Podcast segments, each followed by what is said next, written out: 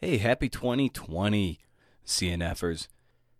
As you know, this is the Creative Nonfiction Podcast, the show where I talk to badass writers about the art and craft of telling true stories and try to tease out their origins and the way they go about the work so you can apply those tools of mastery to your own work. Get a little bit better at this thing we do. You might be wondering, what the riff?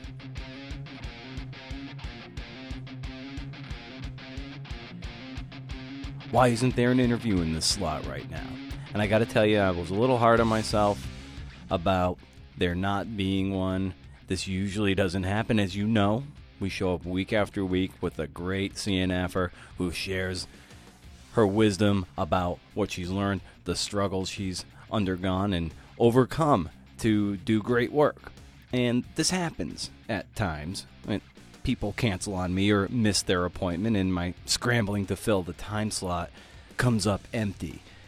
In this creative vacuum that is the time in and around Christmas and New Year's, it's often a losing battle. So I could view it as a loss that there is no interview, or take this opportunity to share a share a little insight and maybe wish you some good good luck ahead of the new year. So, my advice to you it's not like there's no interviews, there's nearly 200 of them. So, maybe go check out some of the ones that have accumulated in your feed. I know they have.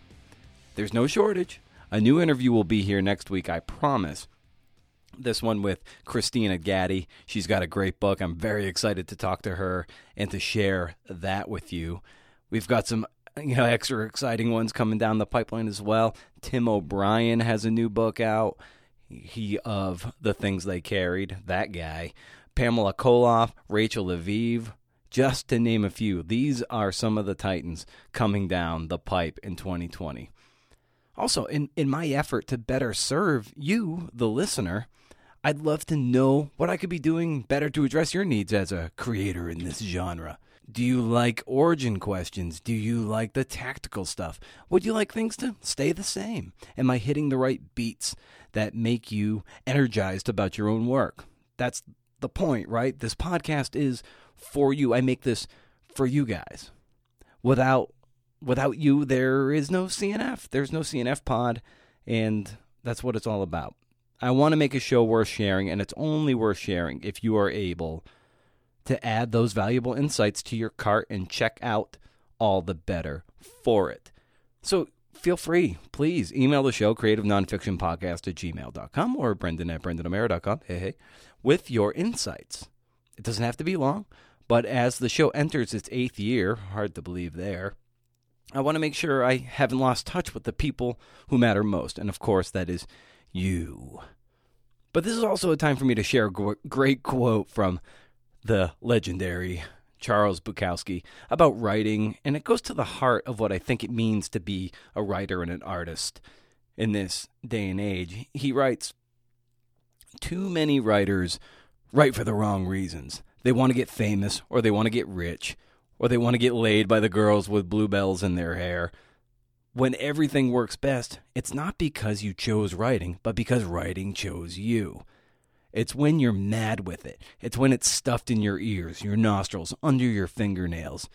It's when there's no hope but that. He goes on and on, and then he then he says, it was cancer madness, and it was never work or planned or part of a school. It was. That's all. We work too hard, we try too hard. Don't try, don't work. It's there. It's been looking right at us aching to kick out the closed womb. It's all free. We needn't be told. Classes? Classes are for asses. Writing a poem is as easy as beating your meat or drinking a bottle of beer. End quote. You know, leave it to Bukowski to make it a little bit crude, but you get the point. So, as we approach this new year, maybe we don't need to overthink it, right? We don't need permission from anyone. We don't need another online class from a quote master who, by the way, didn't need an online class to do the work she's so famous for. If we approach the work with generosity and rigor and put our best word forward every time, then that's the victory, right? When four guys in Northern California got together and started playing heavy metal music, sure, they had dreams of going out on the road, filling arenas, but it was always about the music in that garage. Those guys give or take, because one got booted out of the band and one died in a bus crash. They made it because they had always made it. We make it in this business when we decide, right? There's no arrival. You've already arrived. Malcolm Gladwell, for crying out loud, is jealous of Michael Lewis. So, no matter how much you've made it, there's always another level. I think Nicolas Cage is like super jealous of Tom Cruise too. It's just like, you know, it's it's those levels. It's levels of jealousy, and you know, you make it when you decide. So we make it when we decide to arrive, and I hope you decide right now to own it. Own the title. Own your shitty work, because it won't be shitty for long. I wish you the best arrival in 2020 and beyond. Let's get after it this year, CNFers.